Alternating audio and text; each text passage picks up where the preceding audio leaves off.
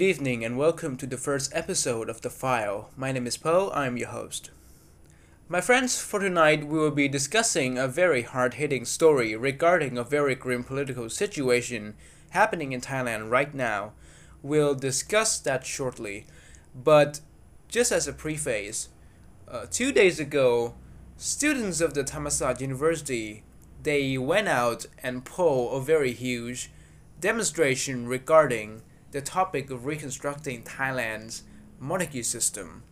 Now, this topic has already been discussed on a smaller scale last week, and that actually culminated in the activists being carried away, I think about two days later, and have been charged, but they got bailed out just in time.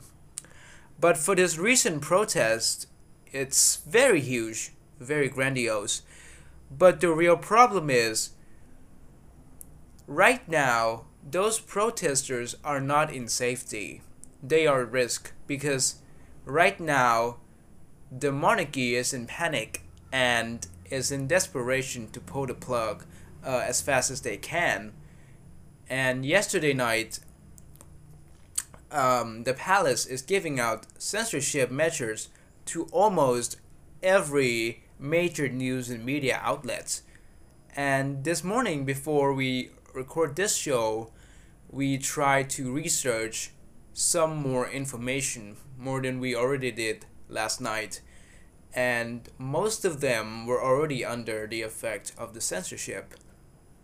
So, for this episode, I will try to discuss this story with a handful of information I can gather and try to bring your attention to major points where necessary. And I think right now we should take a brief break and when we come back, we'll do the discussion. So stay tuned. We'll be back right after this.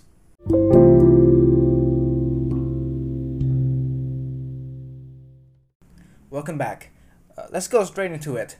So, as I mentioned at the beginning, uh, two days ago, the Thammasat University held the largest demonstration in months.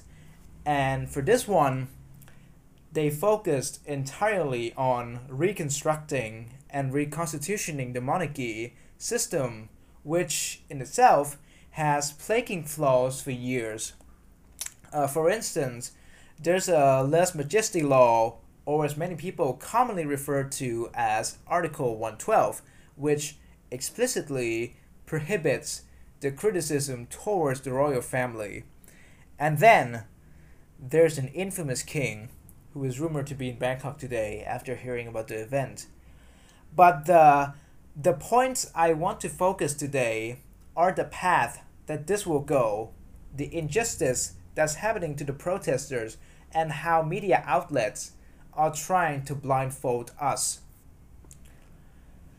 Now, one of the highlights of that night's protest was that the activists are giving out 10 demands for the institution to reconstitute, and all 10 of them are equally important and equally noteworthy. But for tonight, I've picked out five most important demands and I will read them here. The first demand is the demand that Article 6 in the Constitution, where it was stated that the litigation towards the monarchy is prohibited, should be abolished, and instead replacing that with a new one which states that the House of Representatives has rights to impose trials and jurisdiction towards the monarchy. The second demand is the demand that Article 112 should be abolished and instead, the Constitution must give citizens an ability to criticize the monarchy openly, as well as offering amnesty to those who has been charged with criticizing the monarchy. The third demand is the demand that the separation of the king's personal wealth from the royal palace's fortune which is held by the Crown Property Bureau, should happen. The fourth demand is the demand that the investigation towards the monarchy's questionable actions should be conducted. And the fifth demand we picked out, and this is the last demand in that list, demands that the act of the king signing an approval towards any coup d'etat should be prohibited at all costs. Now, you might think that these five demands alone would be enough for them to stop, listen, and start making moves. But no. Apparently, a group of people, the likes of royalists and ultra conservatives, thought that the protests and the 10 demands giving out are the protesters' gesture in attempting to demolish the institution, which is not. If you after this, you can scroll back to the part where I uh, list out the demands earlier and, and pay a close attention. Uh, you'll notice that the demands giving out are very constructive and fair, and these demands are on a basis of democracy and free speech. The protesters are not attempting to do any kind of outrageous stuff. They didn't even say, Here's my two fucks to the king. Yet, conservatives and the institution chose to impose threat on the protesters. Uh, just yesterday, Senator Kamnun Sithisaman referenced the, uh, the October 1976 massacre, claiming that the events could eventually lead to quote unquote part two of that massacre, which shouldn't be something that came out of your mouth because that massacre is horrible. Yet, you said something along the line of that could happen again, which could only implies that you want a brutal takedown of the protesters, which must not happen. And right now, the protesters, which are mostly students, are not in safety. They are risking being abducted and taken away we have not seen any official announcements from the respective universities speaking out about how they will put an assurance of their student safety to the forefront. Thammasat University did have one oral announcement a few days ago. But then, yesterday, they came out with just one written announcement regarding apologizing an off the rails protest zero mention about the students. Now, many people speculated that this might be an, be an effect of the rumored royal palace handing out warnings. But because the university has always vocally supported previous iterations of the students' protests, we thought this gesture they are doing is weird. And as of right now, many people are coming out to criticize this weird move from the university. And apart from Thammasat, none of the major universities are coming out to assure the lives of the students. They're dead silent. And considering as of right now, the students are on the precipice of being abducted or arrested at any point, the students are practically hopeless which begs the question who will stand beside them? And the answer is this. We all should be standing alongside them because at this point in time they needed us, they needed us the most. Their voices alone are not enough.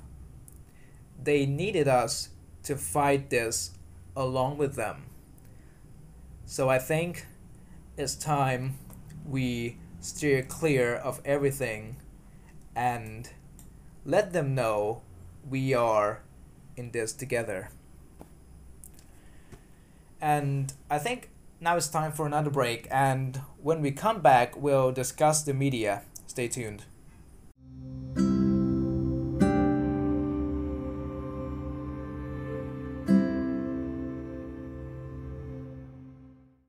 Welcome back.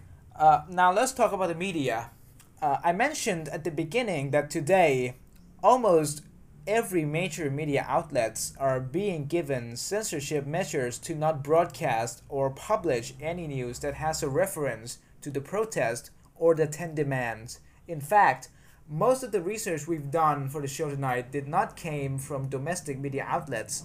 We used uh, the Washington Post and Vice News as our source today. And right now, the mainstream media are desperate to put on blindfolds for us, restricting us from knowing what's going on.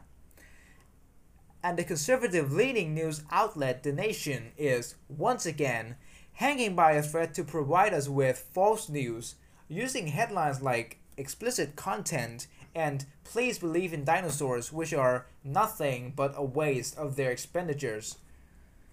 Today, if you try to use the keyword ชุมนุมธรรมศาสตร์ you'll notice that a lot of websites have put up a 404 error, signifying that the news has been in full censorship effect. This can be seen as a full blown attempt at trying to shut our ears and mouth. The mainstream media, as of today, feared they lose ratings more than trying to present us truth. The only news program to be presenting the protest in full was last night's edition of the 3D News hosted by Kitti Singhapat and aired on Channel 3 in Thailand. And Channel 3 is the channel well known for leaning towards conservatism. This even implies further that the media is now a complete joke. So, media, it's time for you to get back into your groove, stop beating the dead cow, and present us something we all should be hearing in the nation. We'll do another break and we'll wrap this up when we come back.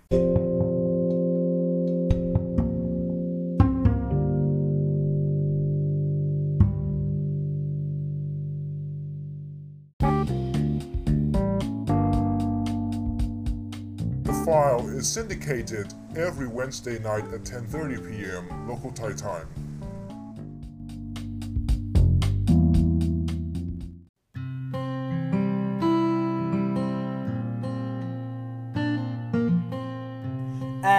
That is all for our show tonight. Um, I'm sorry if tonight's episode is a bit rough and too short than advertised. Uh, we planned this whole thing out in 16 hours. It's really spontaneous, but we promised to improve in the next episode.